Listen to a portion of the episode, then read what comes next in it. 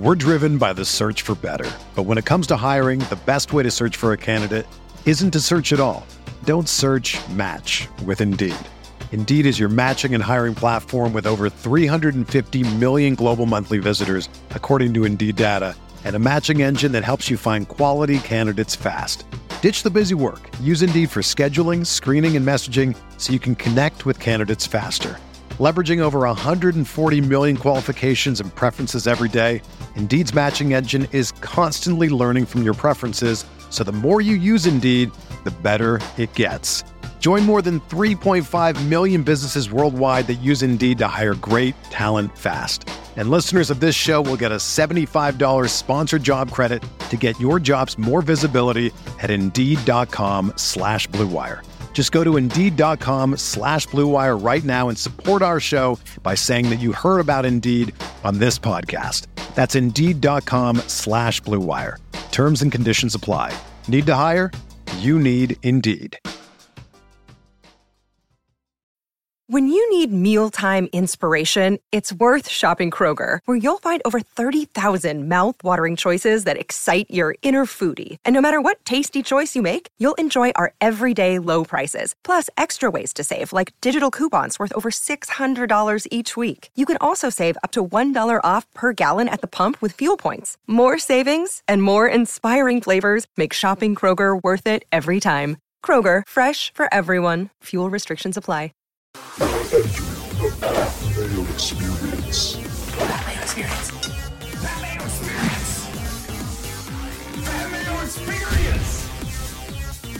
Experience. Welcome to the Pat Mayo Experience, presented by DraftKings Players Championship Research, stats, course preview, some picks to go along with it. It's the second show of Super Players Week. The player by player individual profiles with Joe Idone is already out on the podcast feed and up on Mayo Media Network. Sub to both, by the way. And there could be 500 bucks in it for you too. Cold, hard cash. If you leave a rating and review on Spotify or Apple, five stars, something you enjoy about this show, along with subscribing to it, then, folks, you are in the draw for $500. It's super easy to do. I'm going to be sending out updates through the newsletter as the week goes along once new information is available. If you subscribe to the newsletter completely free right now, down in the description, or just Google Mayo Media Substack and subscribe to it, then you have more ballots in the draw for that $500. It's completely free to do. It takes less than three seconds. So come on, sub to the newsletter right now. Thanks a lot for that. And the Listeners League, 5,000 spots this week,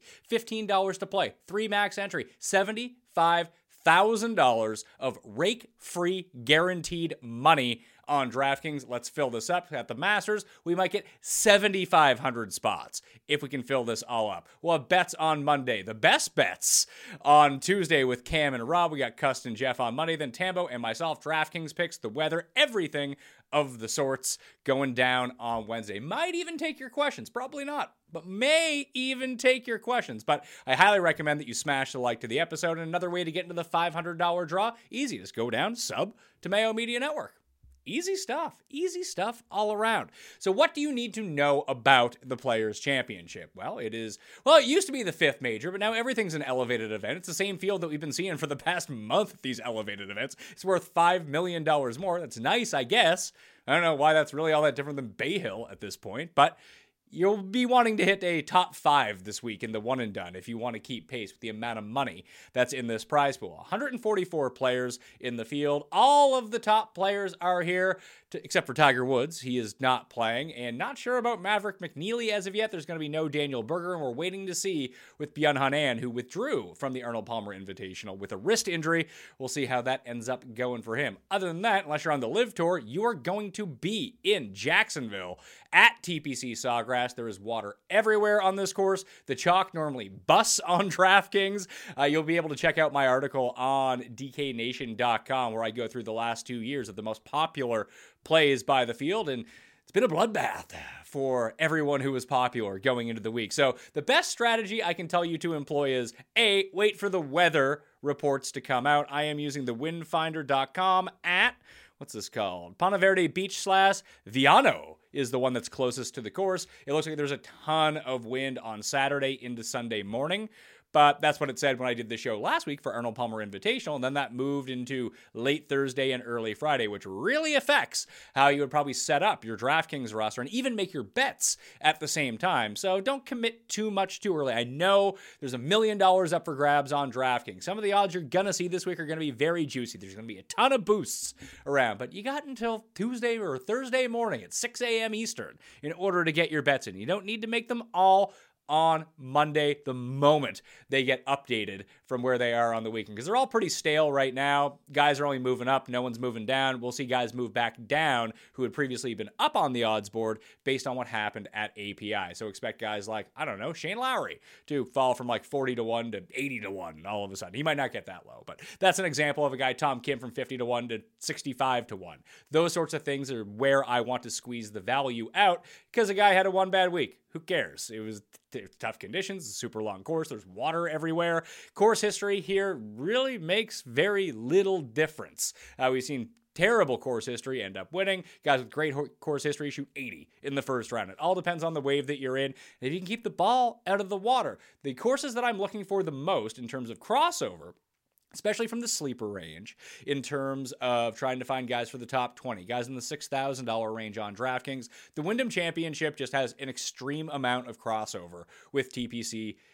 Sawgrass. I almost said Scottsdale. Maybe it does for Scottsdale too. Who knows? I probably have to look into that. But Stenson's won them both. Webb Simpson's won them both. Si Woo, Kim has won both of those events. Sergio has won both those events. Davis Love has won both those events. Uh, you know, they're fast Bermuda green, similar part of the country, both not very long courses, more of an emphasis on driving accuracy over driving distance. So a lot of commonality between the two courses. If you want to do, if it's a Pete Dye course, you can just look at any Pete Dye course, and whether it be Heritage, uh, American Express, at the stadium course itself. River Highlands doesn't really translate all that well, but when you see these short Bermuda or hell, even just short courses, Colonial is another one that you can probably get to. The Sony Open is another that you can get to where they all have similar traits. We've seen similar players win at both them. Like Siwoo just won the Sony, he's one of the players. Justin Thomas has won at short Honda, he's won at short Sony, he's won at the Players Championship. Cam Smith won at Sony, Cam Smith won at the Players Championship. So I would just be looking at a lot of these shorter courses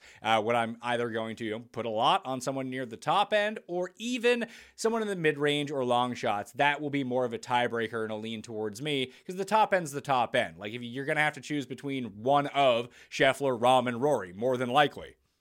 Who am I to tell you who's going to be better? Probably Rory. He's had the most success here, but hey, I said that doesn't matter, right? So it's probably wrong. Oh, wait, it's probably Scheffler. Just flip a three way coin, roll a three sided dice to figure out who you want to get at the top. Like that's what you're doing. You're flipping coins between a lot of similar names. It's the rest of the field that we're trying to figure out. And Tambo will have a lot of excellent lineup strategy on Wednesday. So please don't miss that.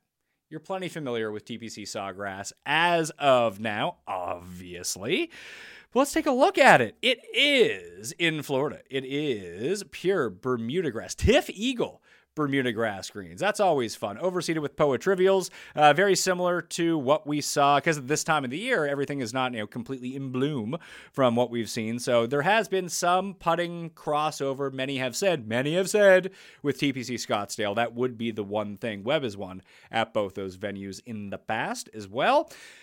It's par 72, 7,189 yards, so sub 7,200. Water everywhere on this course. The par threes, the average driving distance, or the average distance, is 180 and a half yards, but three of the four actually shorter than that. But all four played over par last year, with the shortest, the 137 yard number 17, and the longest, the 237 yard par three, uh, were amongst the top six toughest holes. Last year was going to be very difficult to figure out because you know we thought we nailed the wind and we did. We picked when the wind was going to come, forgot that sometimes they delay stuff. Then all of our guys ended up playing in the crap weather, and the wave that everyone considered bad ended up the good wave, and ended up rocking out with your cock out. If you had that as, AM PM, I believe it was stack, you probably got six to six, and you probably did pretty damn well. So just stacking double sides is probably where you want to go this week, or play like a four-two blend, something like that. Uh, all four, let's see, par fours, ten of them on the course. The par four scoring obviously is going to make a big difference. The average distance on those 430 yards. They're not really long. There's three of them under 400 yards. There's three of them over 470, but generally speaking, those are pretty short for 10 par fours on a course. Uh, each of the last three par fours on the course ranked amongst the seven toughest on the course last season holes 14, 15, and 18. The average distance on the par fives, 549 yards, with the two shortest being the two easiest holes on the course. All four of them had a birdie or better rate north of 30%, and two of those short ones clearing 40% with a sub 9% bogey rate. But We've seen the bear trap. The, the, the horrible horseshoe is coming up. The green mile. Uh, I forget what the one. The snake pit at Valspar is coming up. We might need to come up with a name for holes 11 to 16. I know those are very random holes at TPC Sawgrass, but for us in the fantasy community, it's probably what you want. Over that stretch, three of the four easiest holes pop up, and there's really only tr- one true difficult hole. Now, last year, 14 and 15 played really difficult. That's not, listen, 15 can has a high birdie rate, can have a high bogey rate if it picks up. But just take a look at the past winners. Cam Smith was minus eight on those holes with a pair of birdie streaks. Last year, he was minus five on all the other holes. Justin Thomas was seven under on those holes in 2021. 2019, when Rory won, he was 19 or he was nine, 19 under, nine under. He was seven under on all the other holes. Webb Simpson was 12 under on those holes with a pair of birdie streaks the year that he won in 2018. So it's pretty interesting stuff when you go back and kind of take a look at how this course shakes out in terms of what we're looking at as it pertains to trying to get some birdie streaks. Like if you start on, you probably want to start on the front uh, in terms of DraftKings Showdown this week. Not that it's you know anything special just because you start on one versus number nine. But as we hop over to fantasynational.com right now and take a look at the scorecard. Again, fantasynational.com slash mayo to get yourself 20% off right now. You can do all this research yourself. You can generate all your lineups. You can look at the odds updated in real time. The simulator will become available on Tuesday. You can get you have your live ownership projections. It's all there. FantasyNational.com slash mayo. The weekly will cost you seven, eight, seven, eight bucks, something like that. Yeah, there's a million dollars up for grabs on DraftKings this week. You're probably going to want to get FantasyNational.com. Okay? Take a look here. Number one, yeah, yeah, yeah, that's all great and everything. But if you start on number nine, here's the problem 17, the sixth most difficult hole on the course, despite the fact that you can birdie. It has a birdie rate of 16%. That's not bad, but you can get it going bad. You get it going very wrong on the island green. That's not really the issue here. The issue here is number 18 a 10% birdie rate, the most difficult hole on the course. So if you're looking to get generate a birdie streak, which is so tantamount to winning in showdown contests on DraftKings, it's just not likely to happen through this stretch. It is far more likely to happen through here. Yes, number eight is the third most difficult hole on the course. That's super long par three. However, number nine is a par five. Very easy 30% birdie rate, almost a 1% eagle rate on that hole. Very easy. It's a par five. You want to eat that up. Number 10 tends to be a little bit difficult, but it's average. The birdie rate is a bit down, but it's 15%. So if you can birdie nine, and you can somehow squeeze a birdie at a 10, you're going to be probably streaking through here because it's another par 5, number 11. It is the third easiest hole on the course, a 37% birdie rate, almost a 2% eagle rate. So that is the way that I would be looking through it if I was going to stack guys on the first two days in showdown contests, that I would want them starting on hole 1 as opposed to starting on hole 10. Just little differences like that. And listen, if all the best guys are starting on hole number 10, play the best guys. Play the guys that you think are going to score the best but if there's a tiebreaker in play, or if you're looking to create some sort of leverage for yourself, starting on hole number one would be where I would be targeting. And there's some pretty big showdown contests this week. Off the tee and around the green, turns out for the top 10 finishers, not really all that relevant approach. Three times as impactful on the top 10 finishers, along with putting. We'll see if that changes if we shrink it down to the top five finishers. Oh, and what do we see here? It's about the same. Uh, around the green and off the tee, guys do slightly better inside the top five, but the approach is even better. To look back, and just uh, listen, I'm not telling you anything you don't know. That approach play is important uh, at a golf course. Big shocker, right? But it has really bared itself out here. To look back at it, Cam Smith gained 6.7 strokes on approach the year he won. These are all the winners. That was fifth in the field. Thomas 6.5, that was fifth in the field. Rory plus six and a half, sixth in the field. Webb Simpson lost strokes on approach. He gained everything on and around the greens and ran away with it. He was 92nd in the field in approach. Other than that, Si Woo was 16th, Day was 9th, Fowler was 3rd, Kaymer was 4th, Tiger was 2nd, Kuchar was fifth. So if the when you can identify someone, we saw this the year that Si Woo won. Dude couldn't make a putt to save his life. And bad putters have done really well at Sawgrass historically. They tend to be some of the more consistent players. Keegan, Conners, Si Woo, guys that are up and down and don't normally putt all that well. The ball striking can save them at courses like this. And we know that Si is Mr. Pete Dye. He's has second place finish at Heritage. He's won the Wyndham Championship. He's won the American Express. He's won this tournament. He won at one of the other corollaries that I talked about. Oh, well, the Wyndham isn't a Pete Dye course, but Wyndham is a Donald Ross course where he's also played really well, but short Bermuda Sony Open so far this year. They're just kind of his jam. Jason Day is another one who he just used to annihilate Pete Dye courses. We'll get to the Pete Dye filter, but spoiler alert of guys that have played more than like three rounds over the past three years of Pete Dye courses, Shane Lowry is the best in the field on Pete Dye tracks in terms of strokes gained total. So Pat is here to tell you strokes gained approach means a ton. Breaking news. I'm glad you tuned in. It's very good stuff.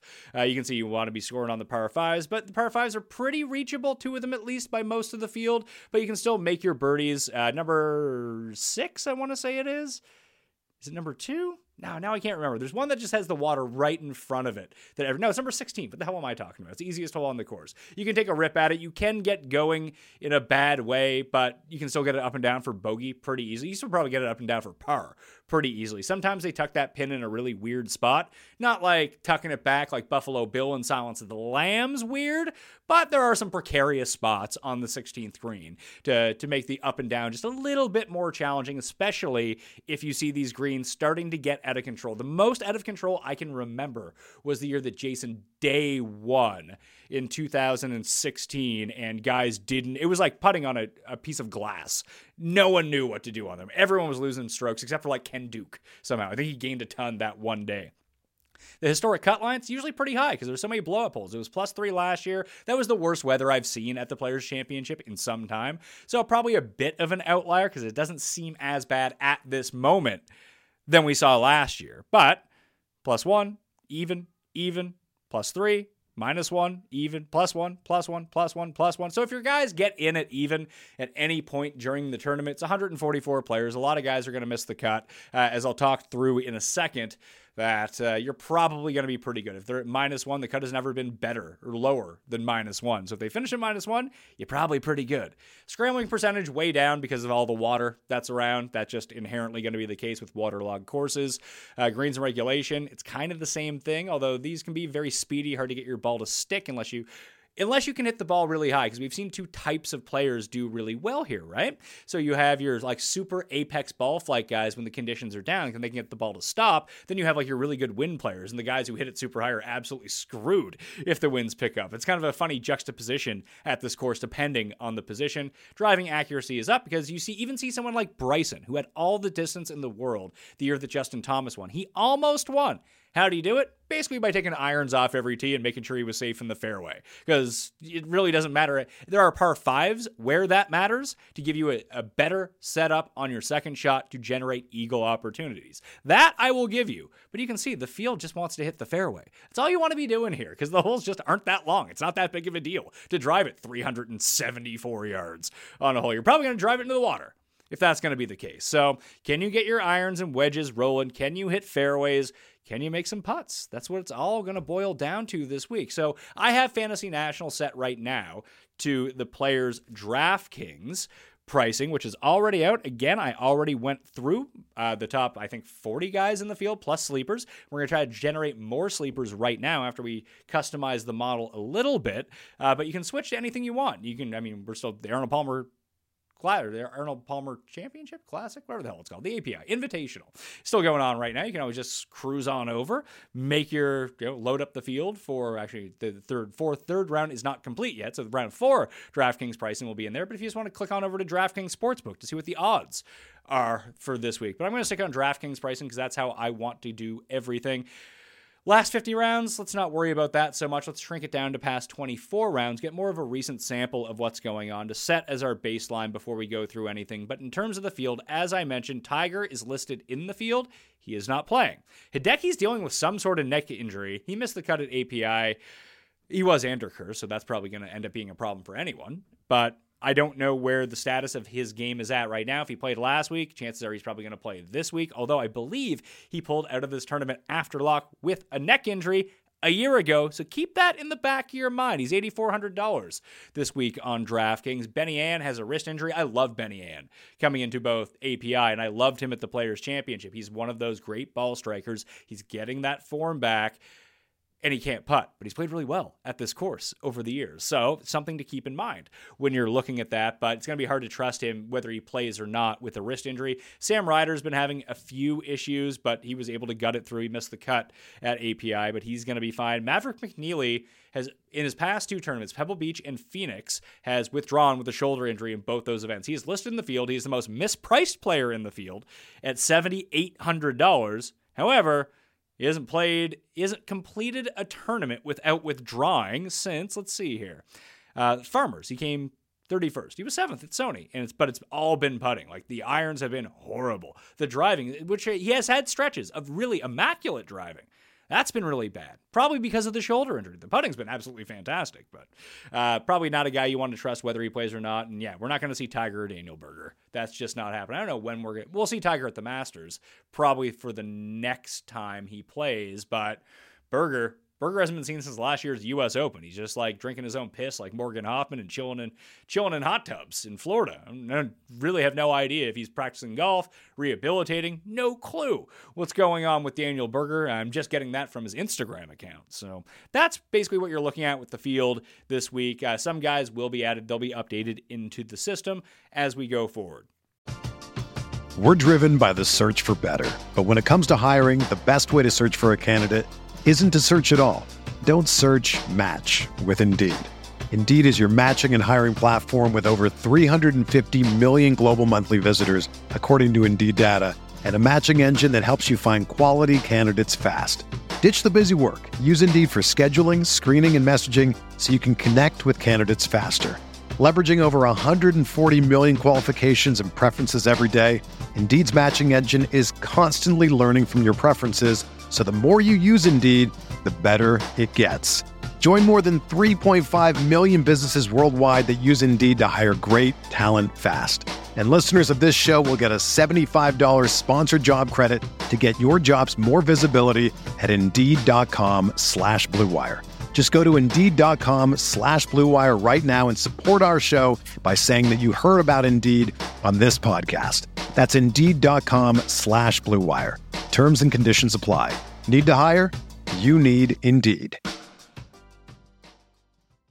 Jewelry isn't a gift you give just once. It's a way to remind your loved one of a beautiful moment every time they see it. Blue Nile can help you find the gift that says how you feel and says it beautifully with expert guidance and a wide assortment of jewelry of the highest quality at the best price. Go to BlueNile.com and experience the convenience of shopping Blue Nile, the original online jeweler since 1999. That's BlueNile.com to find the perfect jewelry gift for any occasion. BlueNile.com. Everyone knows therapy is great for solving problems, but getting therapy has its own problems too, like finding the right therapist, fitting into their schedule, and of course, the cost. Well, BetterHelp can solve those problems. It's totally online and built around your schedule. It's surprisingly affordable too. Connect with a credentialed therapist by phone, video, or online chat, all from the comfort of your home. Visit betterhelp.com to learn more and save 10% on your first month. That's BetterHelp, H E L P. Time to get to the, the, modeling. And when I click over, and I have all my custom models saved, and usually if they're especially good or especially bad, I like to make a few notes next to them. Let's see if we have the Players Championship. Pebble, PGA National. Is it under the players? Is that what we're looking at here? You think I would make this easier on myself? Maybe if I just do a quick control F to find it here. Players. Oh, the players. Needs work. Okay let's do some work to this. Uh, this has been in full transparency since I hit Martin Kaymer to win this tournament. Actually, that's not fair. I hit Siwoo to win uh, in real time once I started looking at his live stats, which is always something you can do on Fantasy National, by the way. If you want to check that out, uh, the feeds are all back updated. You need to be on the tournament in order for it to work, by the way. So if you click on in tournament stats, now I'm on Arnold Palmer. That tournament is currently going on. I click on in tournament stats and you know, some of these guys missed the cut because I clicked on round one. So let's see here. Yeah, we can get a sense of just click on total and you can see what's going on. Oh, Homa, absolutely crushing it in this tournament in terms of approach. He's probably going to win this week just just looking at how he does, he's still in 10th. It doesn't even feel like he's having a great week. He's not chipping, he's not putting, which is pretty atypical for someone like Max Homa, where you see that he's actually trailing. Uh, he's actually beating Viktor Hovland. And Windy C, Wyndham Clark, who's only gaining on approach this week. So if you wanted to go back in time and check out how guys are doing round by round, you can click on the rounds, you can click on the different stats. That's always a part of the live scoring as long as you're on the specific tournament in which you're looking for the live scoring. So I have strokes gained approach, weighted at 35%. You think that would be smart, right? Coming into things? We'll see if we can mix that around a little bit. I'm just going to completely blow this up. It needs work. So we have to start over from the beginning and talk through a few things that I just kind of brought up of what we need to do uh, when we were looking at that course breakdown. I, I wish I had strokes gained don't hit in the water. Uh, EVR is like the worst guy in the world for that. He loves hitting it into the water. So we will lead with approach. Where are we at? SG approach. Eh, do we want to lead with opportunities gained? Nah, we'll go with approach to start things off. That's one thing that I want to see. Uh, I will throw in opportunities gained as well. I'm going to have more putting stats in this, but we can go back to the course breakdown and kind of take a look at where the buckets are 200 plus. Hmm.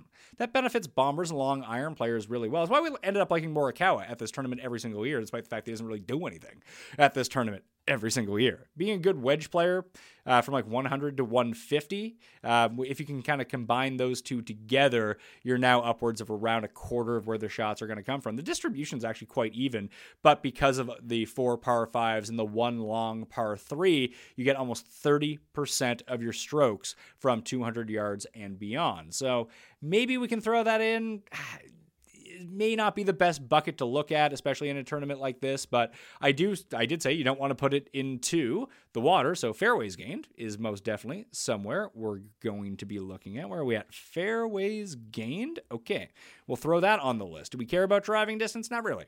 So let's throw that one out, and we'll go to that bucket of proximity. 200 plus. I want to get two putting stats in there as well. I want to get 5 to 10 feet and 10 to 15 feet uh, where they're going to be converting potentially more of those opportunities than anything else. So let's try that on for size. Do both those putting numbers and throw them in. We're not going to weight them huge. We need to put par four in here somewhere. Once again, if we click back onto the breakdown, 450 to 500 yards, is that the important one? That's just those are hard holes. Those are the hardest holes on the course. So obviously you'd want to play them well, or do you want to go into these scoring holes a little bit and see who plays really well in the shorter? Par fours. Um, and that's something that maybe just pivoting off of that a little bit could give us a little bit more insight. Or maybe instead of waiting one at 10%, we wait we use both and wait them both at 5%. So let's try that on for size. Because I'm throwing shit against the wall here when it comes down to it. Because I've just had so little success. The modeling, you know, it needs work. So hopefully this is the work that it needs, the massaging that it needs in order for us to get this done. And let's see here. Where are we? Par fours, 450 to 500. And we'll throw an Eagles gain for good measure just to see how we're doing. And you know what? Should we go birdies or better gained or Eagles gained? Yeah, hell, we'll go Eagles gained. You know what? Birdies or better gained, because that actually includes uh, it's a lot like opportunity. Like opportunities gained, if people don't know, are greens in regulation or greens under regulation from 15 feet and in, which we have identified as a birdie opportunity.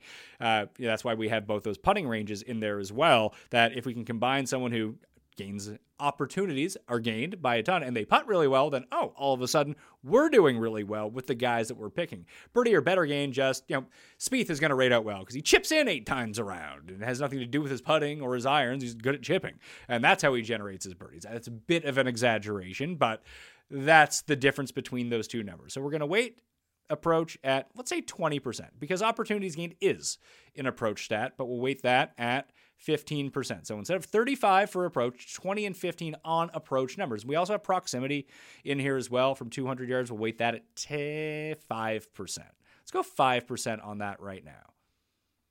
Fairways gain, let's say 10%. And some guys are going to shorten what they do. So, like I mentioned Bryson, he really increased his accuracy the year that he decided just, hell, I'm not hitting driver. I can hit a four iron as far as most people can hit driver, but I can hit that straight. I'll just hit that instead. We'll go five and five for the moment for putting. Maybe we can increase that. And We'll go five and five for the key par four range is as well. And birdies are better gained. We'll set at 10%. What does that leave us with? Oh, hell, we still got 20% to fuck around with? Let's go. Uh, we'll go five and five more. We'll weight both of the puttings up to 10%. I'm not one who usually overrates putting, but yeah, you know what? I, I made mention that this has been a ball strikers course, uh, people that are good with iron. So I'm going to use the combined stat of strokes gained ball striking, which does include approach again. So instead of jacking up approach to 35%, we'll throw in strokes gained ball striking, which combines off the tee and approach. Or hell, you know what? Let's just use tee to green. It's a pretty good metric from what I hear. And we'll put that at 15%, which means we have an extra 5% to throw around on something. And we'll chuck it onto the longer par fours. And that's, we'll, we'll put 67% of the distribution of the par fours on to the longer par fours, 5% on the very short ones, see if our guys can end up using it. So I get to delete needs work off this because I did put work into it. I might have to re put that note in if this doesn't work this time around, but we shall see what the results tell us for the model on fantasynational.com. Now, I, I just walked you through how I do my model. If you want to do your model, because you might have seen something up on the screen, you're like, oh no, Pat's a legitimate moron. I know way better than him, which is probably true. No qualms about that. If that's how you feel, that's probably accurate. But if you use fantasynational.com slash mayo, you save yourself 20% off any membership level and you can go in and fuck around with it yourself. Makes a ton of sense, right? So let's see. The guys I have started, the guys that I went through on the show with Joe uh, that I ended up really liking. So that's just one way to look at it. Looks like the field got updated here. Uh, my rank, past 24 rounds overall, Homa, baby. Homa's the best, then Finau, and obviously this does not include the Arnold Palmer Invitational. Those will update on Sunday evening or Monday morning whenever the ShotLink data gets filtered into the system. Once we receive it from ShotLink, it will go in, and then all of these numbers will update. But as we stand right now, over the past 24, Homa, Finau, Xander, Rahm, Cantlay, Morikawa, Scheffler, Zalatoris, Hollywood, Tom, Hoagie at $7,400, Rory McIlroy, Daniel Berger who is probably not playing. More than like, you know what? He's, let's just say he's not playing. So he's out of there. Sungjae, Tom Kim, Tyrrell Hatton, Rickie Fowler, Jason Day, Fowler, Day, Si Woo, one, two, three, all former champions at this event. Then you got Viktor Hovland, who, as we speak, is tied for the lead at the Arnold Palmer Invitational. Uh, he was second there the year before. He plays that tournament really well, mind you.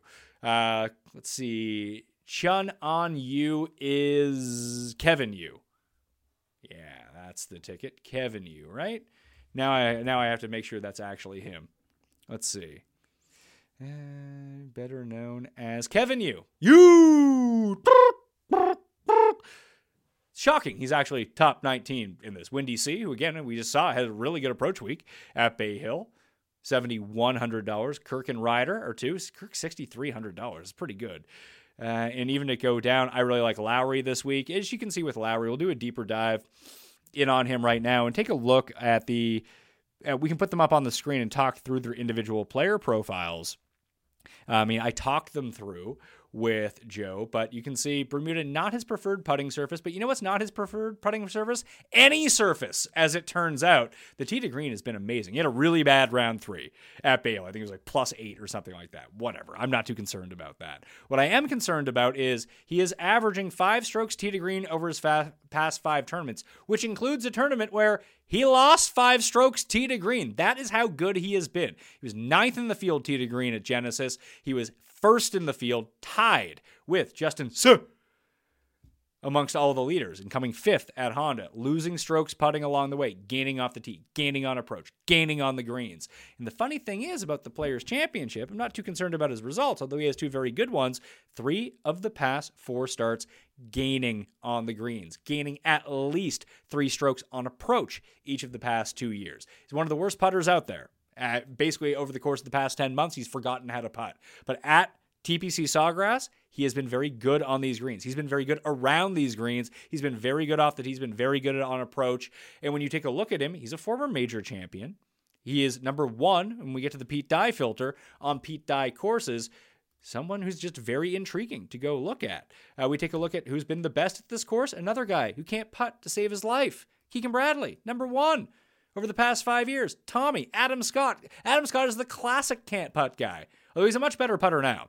Thomas, he's up and down. Webb Simpson was a good putter until like the past year and a half when he lost. It, basically, someone went back in time, probably Dr. Evil, and stole his mojo. Because I don't know what the fuck happened to him. He got hurt. Now he can't putt anymore. Si Woo, clearly can't putt. Jason Day, very good putter, obviously. Corey Conners can't putt to save his life. He is also up there. These have been the best seven players at this tournament over the past five years. Then you got my guy, the Ghim Reaper, never finished worse than 29th in two starts. I don't know how that's possible, but that's how we're looking at it right now. Rosie has been good, was not good last year. You listen, there has to be something instructive about course history, but because of the water and the explosion and the randomness and the wind factors of this course, it's not going to tell you the entire story every single time through.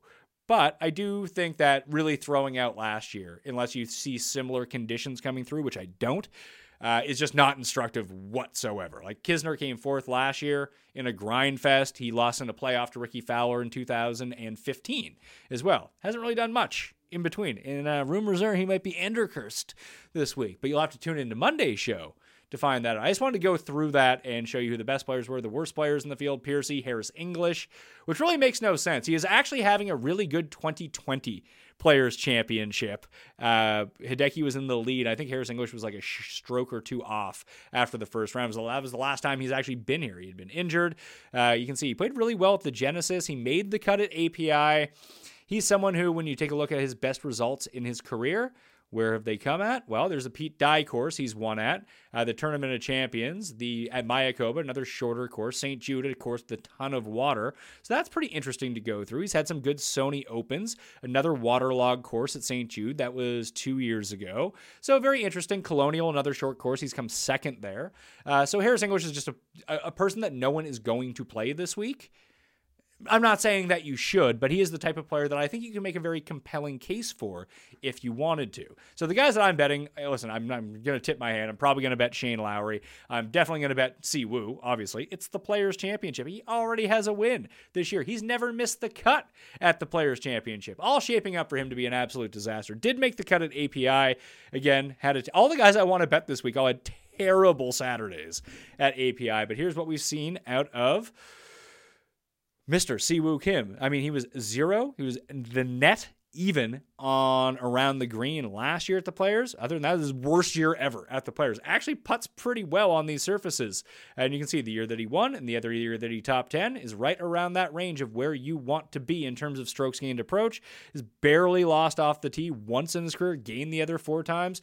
He just has an eye for this sort of course. And maybe we can take a look at both Pete Dye and then I'll cobble up the rotation of the courses that I think are the most impactful. Again, something you can do in this search bar on Fantasy National here in the top left uh, and go through the courses that you want to do. I call, I call it the Pete Dye Slam with others uh, that I like to throw into the mix. I don't really feel like River Highlands fits sort of the oeuvre that goes along with what the Players Championship presents. There's far fewer casualties of water balls. There is on number the drivable number 14 at River Highlands. I love River Highlands. It's a great course, mind you.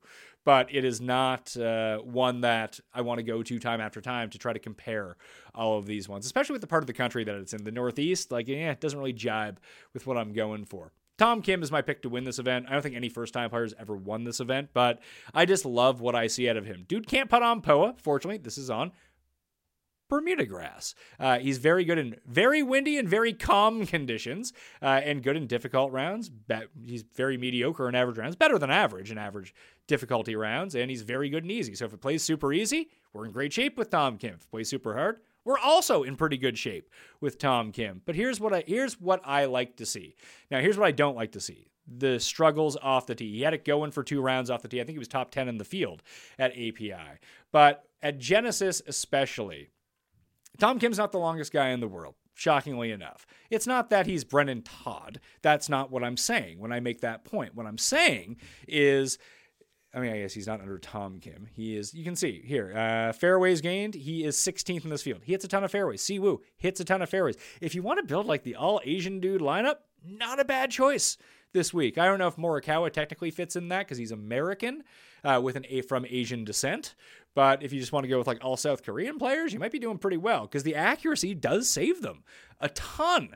Uh, but with Tom Kim, he's fourth over the past 24 rounds from 10 to 15 feet, one of the worst from 5 to 10 feet. And that's the coin flip that we get ourselves into with Tom Kim.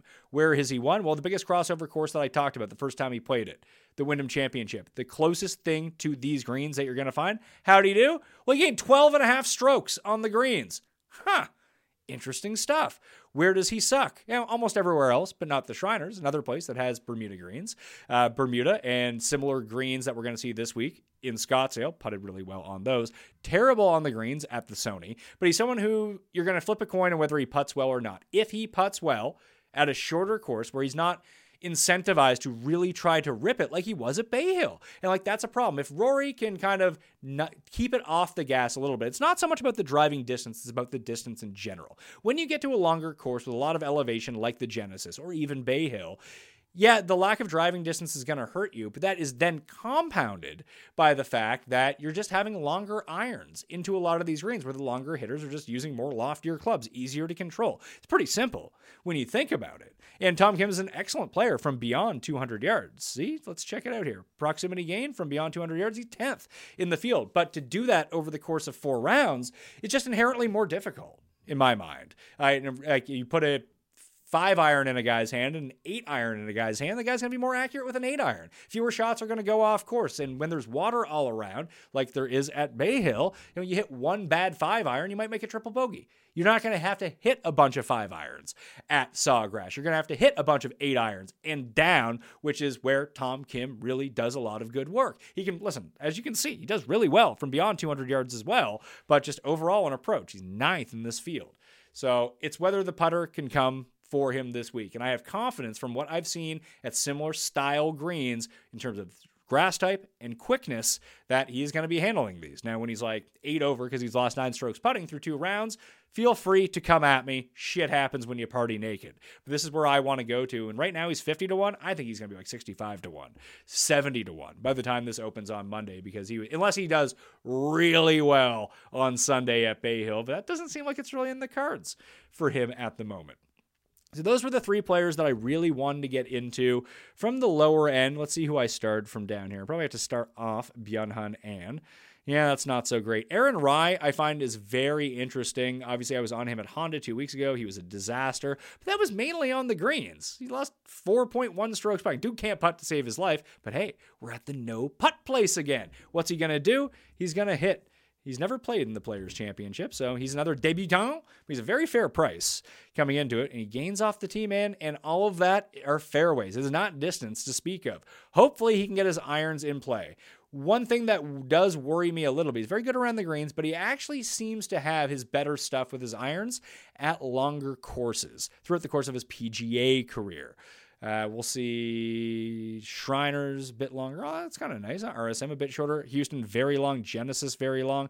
Nice Pete Dye course. St. Jude very long. Farmers very long. So it's been a, a mix and match. He's just he's not a great iron player. He can be in selected weeks, but he's someone that the uh, approach is up and down, the putting can be up and down, but he's going to do those things. He's going to chip really well and he's going to hit all the fairways. So even if he doesn't have his best stuff on approach, he can probably still get it up and down, which is great news. And he's $6,600. I'm just trying to find guys if I need to go scumming down to fill out the rest of my team. Bermuda, short course, boom, Adam Svensson. That one was easy. Bob Shelton was someone who shockingly ranked out really well for me. 10th in approach in this field over the past 24 rounds. To green, he's 24th. Doesn't hit a ton of fairways. That's not great. Not the best putter. We don't really care about that.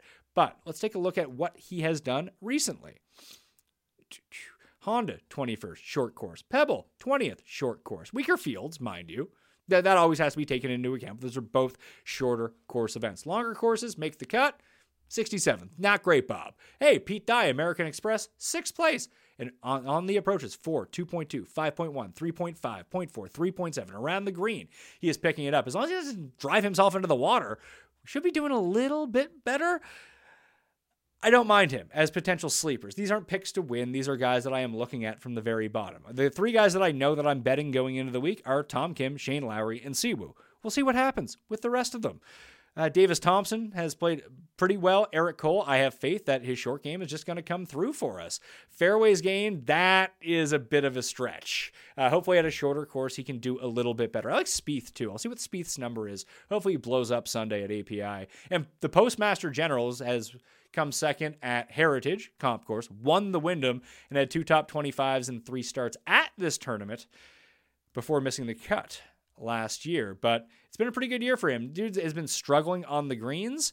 Uh, and he's not playing nearly as well as he was to open the year, but he played Phoenix and Genesis against two really high end fields. He's not that class of player. I know that those guys are here, but getting him in a tournament like this where it is shorter and he can utilize his wedges a little bit more and utilize his accuracy like we saw at American Express in the Sony Open or the RSM, uh, the Wyndham, FedEx St. Jude, another place with a ton of water around it. All places where he's competed both against strong and weaker fields and still done very well. Now, let's take a look at past 24 rounds and we'll keep the model loaded for a moment, but click onto Pete Dye only courses. Reload that model and see what we got going on in terms of the modeling on Pete Dye tracks. Then we'll switch over to your regular and see what we got going on for this week. All right. Pete Dye courses past 24 rounds. We'll take an Let's see who ranks out the best. Hovland actually ranks out the best if we're using the specific modeling.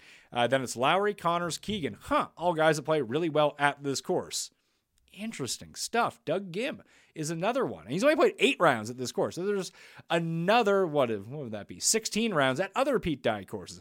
He has not been good, mind you, Mr. Doug Ghim, at all this season. He has one made cut in the new year. Uh, and the last time he made a cut before that was at Shriners. So it's been a very bad go for the Ghim Reaper lately. I'm probably not going to play him, but when you get there, it's gonna be like, oh my god, he just destroys Pete Dye course. There's something about this. You eventually, I'm playing Morikawa. I'll probably end up betting Morikawa because I'm a slut for Morikawa. Uh, and coming off a missed cut, we might get like a 30 on him, which would be very nice for the Players Championship. But again, he's another you know, great wedge player, great long iron player, extremely accurate off the tee. All things we've seen. Another one where his putting can be super hot or super cold. And if you can catch him during one of the super hot weeks, uh, this shouldn't be a surprise to you. But every time that he has gained, I mean, look at minus 8.3 minus 7.6. That's in the cards. That's the issue when you play Morikawa. But every time in his career that he's gained more than 3.2 strokes putting, he's never finished worse than second in an event. And that doesn't even include his other major championship at the Open Championship because there's no strokes gained from that event. So if you can just putt moderately well, you can see the driving, chipping. I mean, the chipping is always up and down with him. He can get the yips, but he's also can chip really, really well, as we've seen in the past too. Uh, so that's kind of hit or miss for me of where it goes. Although it does seem like he chips. I think this Zozo was the one they played at Sherwood.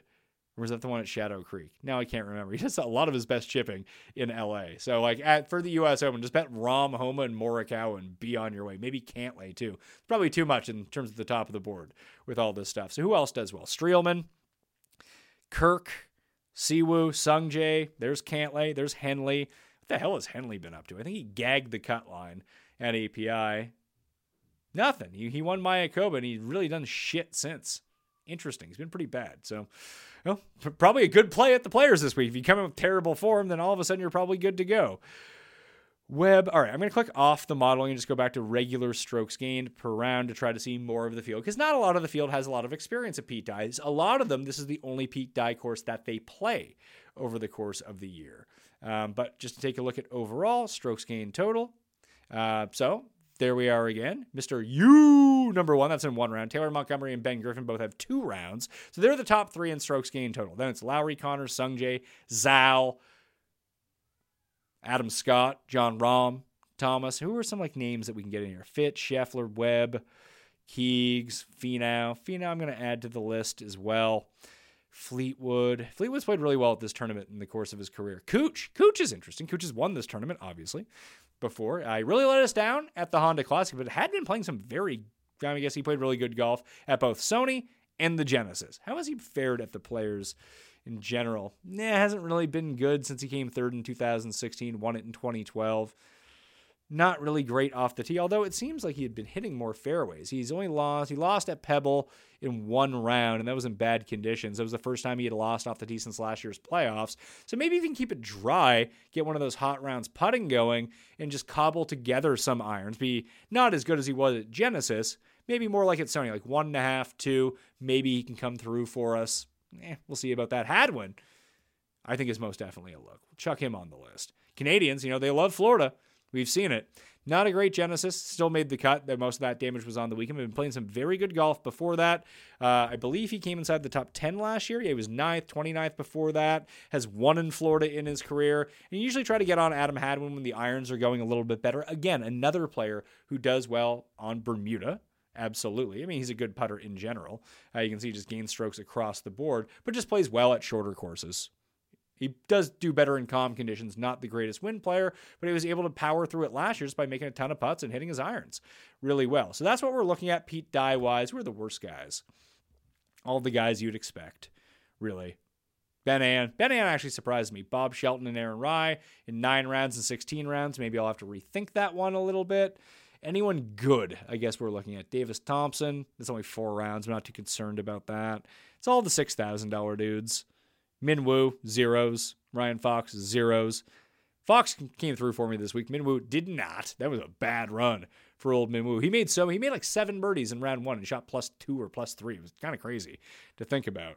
Then everyone else is actually just pretty good at Pete Dye courses. Detry actually has some of my interest this week. Uh, has not really gained on fairways. Let's try to take a look at some of the best players that maybe you don't think are great players who hit the fairway uh, and see if anything pops out for us in that. Actually, we're just back on strokes gained because I flip back over to that. My bad on that one. So let's take a look at fairways gained. Fairways and greens, greens and regulation and fairways gained. Obviously, are two things that you really want to wait. I mean, greens and regulation every single time. Rahm the best. Scheffler, Alex Smalley. Okay. Let's shrink this down to past 12 rounds and try to take a look at just greens and regulation. I just want to run something through to see if any new names can pop up. List Rahm, Schauffele, Scheffler, Jaga Bombs, Bramlett, Hickok. Okay, Hickok's interesting. Let's get to him for a second. Dude sucks, kind of across the board. Very good in windy conditions. Played really well at the Honda in his career, coming off two pretty good runs in a row.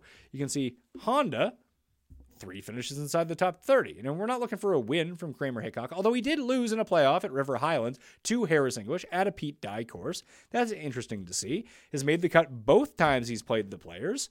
Um, never really any good finish, but we're just trying to get guys through the cut line. Does gain around the greens a ton, generally gains off the tee, and it's hit and miss with the putter with him. And you can see he gained a ton one year at the players, he lost last year.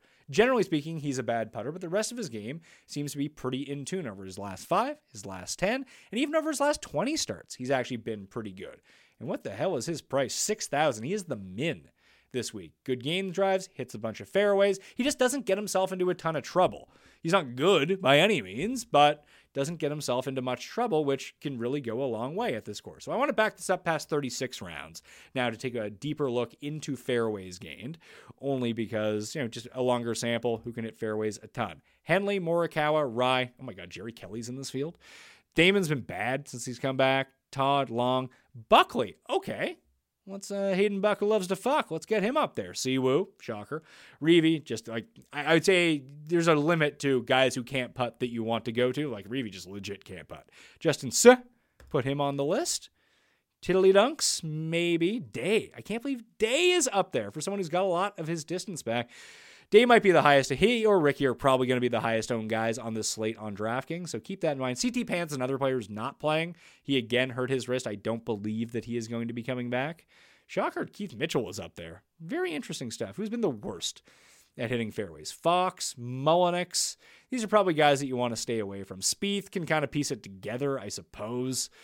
Ugh, I do like Spieth this week, but that's more of a gut feeling than anything else. I don't think the numbers are going to love him when we take a look at it. Final thing I want to do talk about those short courses. We'll go less than 7,200 yards, and we'll do the rotation of courses that I consider to be correlations. We're not doing guess the odds this week, so we can go into it a little bit longer. So less than 7,200 yards, past 24 rounds, all courses, and we're going to take an average. And I don't want to look at driving distance, I want to look at strokes gained. And you could probably take a look at driving distance versus, you could probably put a baseline. You can always use a thing called the mixed condition model. That if you did want to do this, and there's a walkthrough here about how to use the mixed condition model, I haven't added anything to it yet. What you do is add a column right here in your mixed condition model, and you can say um, last 24 under 7,200 yards, tee to green. And then you'd go over here and select, and you get that specific weighting for your mixed condition model. So it's a lot like the model that I ran earlier. You can even add your model into the mixed condition model and weight it within the other ones. But if you did want to take a look at some guys that you perceive to be bombers, for example, like take Rory McIlroy you can go back to driving to driving accuracy on courses of less than 7200 yards and then courses of you know all courses in general and then take a look at the difference between his accuracy levels. Does it vastly improve once you get to shorter courses? I don't know. It's something you can do. Fantasynational.com slash mayo. Do it yourself all right? Hovland is the best. We're not on Pete Dye anymore, right? No, on short courses in general, it is. viktor Hovland, Cantlay, Taylor, Montgomery, Flea Market, Xander, Rahm, Thomas, Seamus, Power, $7,400. There's Henley again, pumping himself up. Max Homa, Chris Kirk, Detry, once again. Eric Cole has played these short courses really, really well. Cam Young. I don't love Cam Young this week, but he just kind of lights me up every single time that I don't play him. Lowry, Harman, Poston uh, Lowry, Harman, and Poston, and Hideki for that matter. Uh, four guys who've had some good run at this tournament. There's Tom Kim. That's only in 17 rounds. That's pretty good. Si Woo, there's a winner. Another guy who plays this really well. Corey Conners, Adam Hadwin. Maybe I have to throw Brandon Wu onto this list. See how it goes. Collin Morikawa, Sungjae, Spieth, Mav McNealy. Still too pricey. Don't like it. Pendrith is another one who weirdly plays shorter course. For being a bomber, plays shorter courses a lot better than longer courses which is strange. So we'll throw him on the tentative list too. I have 23 guys started. That'll get up to 50 by the time I cut it back down to 24 and we start making our lineups. To green wise, uh, Corey Conners is the best, but obviously he can't putt, so that's a problem. Uh, ditto with Luke List, another guy who gains tons tee to green on shorter courses, just can't make any putts. No one of note really jumps up. Sam Burns jumps up a little bit more when we just start looking at tee to green, but I do want to do the correlation courses before I end the show and the ones that I talked about. Uh, and we're going to keep the Players' Championship off of this. So if you hold Command on your keyboard, you can click on it. I think Colonial is one of the ones that goes into this. Harbour Town for the Heritage is one that is a crossover for this as well. What else do we want to go into? Do we want to use PGA National? I feel like no, because the stats are too wonky with all the water. That's why I don't want to use the players. I want to get Sedgefield into this mix, and I want to get TPC. Where are we at here? What's the TPC one called for the AmEx? It's not TPC. Oh, white. What the hell is it called? Uh, my mind is going on me. The stadium course. Is it called? That's right. Stadium course TPC. Fuck me. Complete. There it is. Stadium course. And Sea Island, yeah, you could probably use RSM, but I really want to get Sedgefield. Where where is Sedgefield? Sedgefield CC. So I think that's all of them. No, you know what? Waialae is the other one that I wanted to throw on. So just a mix of those five courses the Pete Dye and Friends Slam, Colonial, Harbour Town, Sedgefield, Stadium Course, Waialae, those five, and try to see what we can get out of that. Now, take our average, average strokes gain total, Cantlay. There's Ben Griffin. I'm playing Ben Griffin. Fuck it. Let's go with him. Uh, he just keeps popping up in everything we do, including leaderboards. He continues to pop up. Um, couldn't pick him out of a lineup at one. No idea what, he looks like. Well, now I do. He looks like every other golfer ever. Big shocker. Uh, bad on Poa, puts well on Bermuda. Well, that's good news. Gains in all types of difficulty. Bad in the win, but it's a very small sample for a guy who's barely been on tour. Jesus, he's gained strokes all the way back to the very first tournament of the new season at the Fortinet Championship. He's gained strokes on approach ever since. Gaining off the tee, gaining around the green. The putter can go up and down. We've seen some spike weeks. These are good results. 7100 bucks. Let's fucking go. Ben Griffin, get on the team, pal. Okay, so there we go. And I can probably take off the let's, click off the less than 72 in case one of these breaches over for certain rounds and see if that changes anything. I doubt it will. But yeah, now Ben Griffin's number 1 now. Fantastic news. Ben Griffin, Montgomery, Tiger, Henley, Finau, a lot of the same names. There's Tom Kim and Cantlay, Conners and Rahm and Cooch. Okay, so now Cooch is up there as well. Sam Burns. I don't know if I can trust Sam Burns after what I've seen the past two weeks, but yeah, I'm a sucker. I'll probably go back to him anyway. Si Woo and Hadwin, Scheffler, Hatton, we got Chris Kirk again. I mean, these are the types of guys that I just really want to gravitate towards. Lowry and Jason Day. Smalley, I don't know. I, I, really don't know what to do about Alex Smalley. He's up and down. He doesn't seem like he's had his best stuff so far this season. How did he fare with the players last year? Didn't even play. How good was he? Wasn't invited into the field. He'll go onto the tentative short list for me. Zalatoris, yeah, people are going to be so bummed about him after this week that, you know, I'll, I'll go down with that ship again. Hayden Buckley, I said I was going to look into a little bit more, although he's, he's higher rated than Rory on ones like this. Let's see, where has he done his best play? Sony Open, okay. Zozo made the cut at the, he's been bad on the greens, though. Had a blow up round. Round two at the Honda did not go well for him.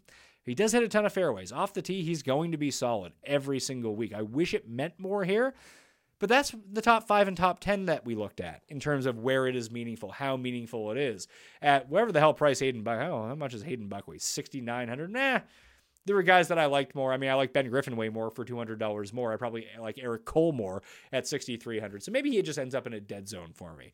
However, that is the walkthrough for the Players Championship using fantasynational.com. Maybe I don't have the best picks, but maybe I jarred something, sparked something in your mind that you need to go research, or a fact that you want to go play someone that you saw or I talked about. And I didn't even realize that I brought it up, but I really recommend that you do go to fantasynational.com slash mail to get your 20% off and do all this research yourself. As you can see, I can do an entire show to this because this is actually how I do my research for the tournaments. When I do my walkthroughs, you're going to have your own entire process as well, but we have it all in one place for you to generate your lineups, the ownership projections, everything you need is on fantasynational.com. Join the Listeners League. That's down in the description. Sub to the newsletter. That's completely free to get in the draw for $500 of cold hard cash. You can get even more ballots, the most ballots ever. Many people are saying the best way to get into the draw for $500 is to subscribe, rate, and review five stars the Pat Mayo Experience audio podcast on Apple or Spotify.